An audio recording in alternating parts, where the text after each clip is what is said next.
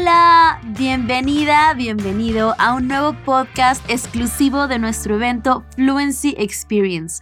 Hoy camina contigo en este episodio una vez más tu profe mexicana Casa Aragón.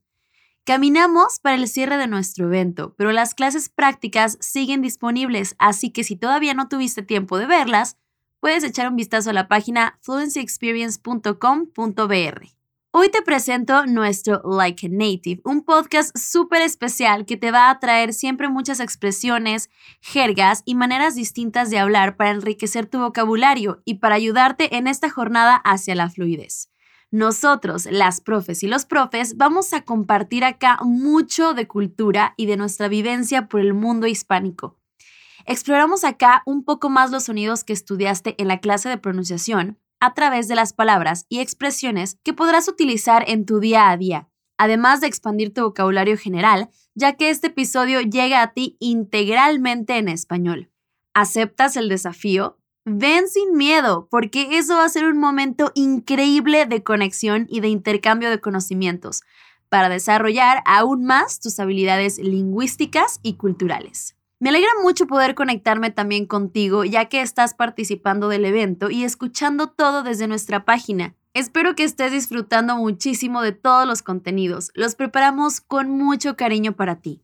Si nos escuchas a través de Spotify, Deezer, iTunes u otras plataformas de streaming, te comento que la Fluency Experience es un evento 100% gratuito y online, donde tendrás acceso a clases completas de español y otros 7 idiomas y ocurre del 13 al 20 de febrero. Te invito a acceder a fluencyexperience.com.br para conocer un poco más de ese que es el mayor evento de idiomas de Internet. Además, en nuestro sitio también puedes descargar el material de este episodio en PDF. Y una sorpresa para todos y todas que nos escuchan ahora es que tenemos disponible después de estas clases los decks de memorización para que puedas agregar a tu MemHack y así practicar y empezar a usar ahora mismo todas las frases que aprendiste en nuestro evento. Genial, ¿no?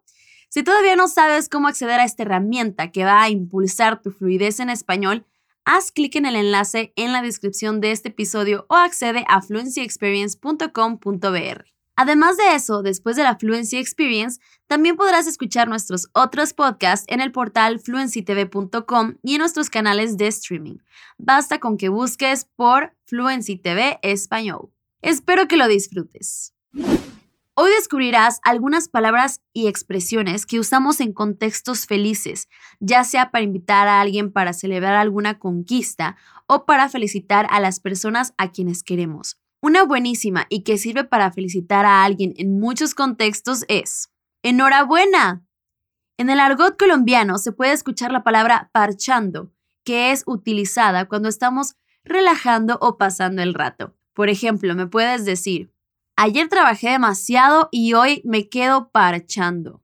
Y claro, hay también su forma negativa, desparchado o desparchada, que no tendrá un sentido bien contrario, sino que será utilizada para hablar de momentos aburridos, de cuando no tienes nada que hacer, ¿sabes? Así. Ya no aguanto estar así desparchada. Cuando no tienes nada que hacer, nada mejor que llamar a tus amigos para salir a escuchar buena música, bailar un poquito y a tomar algo, ¿por qué no? En Venezuela se dice echarse los palos. ¿Vas a venir a mi cumple a echarte unos palos con nosotras? En Colombia se usa la palabra chorros, que literalmente se refiere a aguardiente, pero también se puede utilizar para hablar de bebidas alcohólicas en general, a ese hecho de salir a beber y a disfrutar con tus amigos y amigas. Por ejemplo, ¿salimos a comprar unos chorros? También se puede hablar de manera más específica que quieres tomar con la persona a quien invitas a salir, Así que el viernes, después de la chamba, que significa trabajo, en buen español peruano, se suele salir por una chela, que es como se dice cerveza en muchos países de Hispanoamérica, con nuestro mejor causa o amigo. Después de la chamba, unas chelas causa.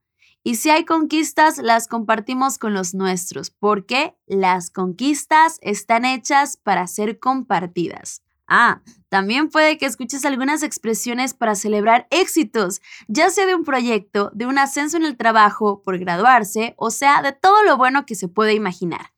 Una colombiana que probablemente ya escuchaste en alguna canción es ¡Qué chimba, chico! En este contexto quiere decir que algo es genial o asombroso, o como dirían los peruanos, algo buenazo. Chico, que aparece ahí como la persona con quien hablamos, es otra forma de decir niño. ¿Te acuerdas que en la clase de pronunciación viste chamaco como la forma mexicana de decir niño? ¡Qué chido, chamaco! Bueno, hay un montón de maneras que pueden variar entre países o regiones. El mundo hispano es muy diversificado y eso me encanta.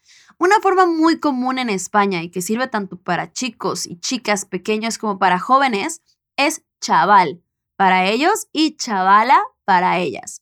¡Qué guay, chaval!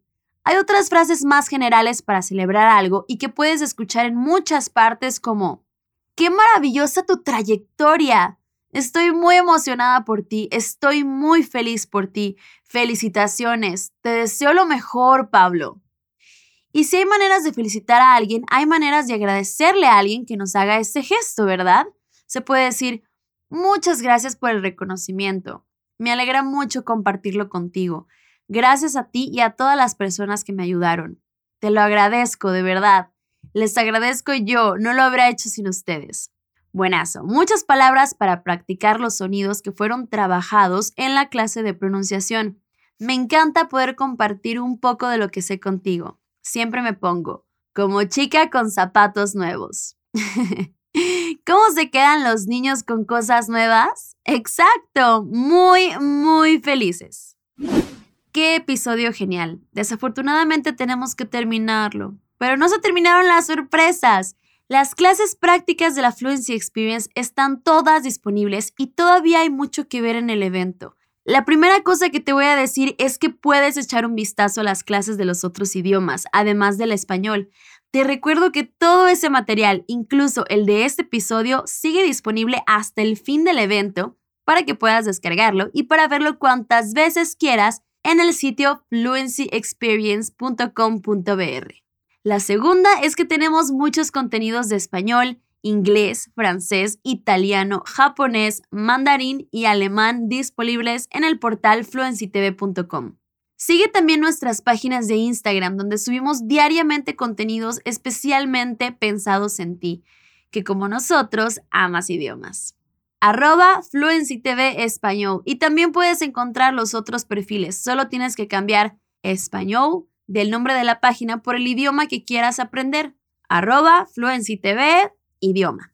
Y la última es que te quiero recordar que ya está disponible el deck con las frases de este episodio y otras más para que sigas expandiendo tu conocimiento. Puedes agregarlo a tu MemHack de manera muy sencilla. El tutorial está disponible en la página fluencyexperience.com.br. Fue un gustazo y espero que sigas disfrutando todo lo que nuestra inmersión te puede ofrecer. Saludos de tu profe mexicana, Casa Aragón. ¡Chao!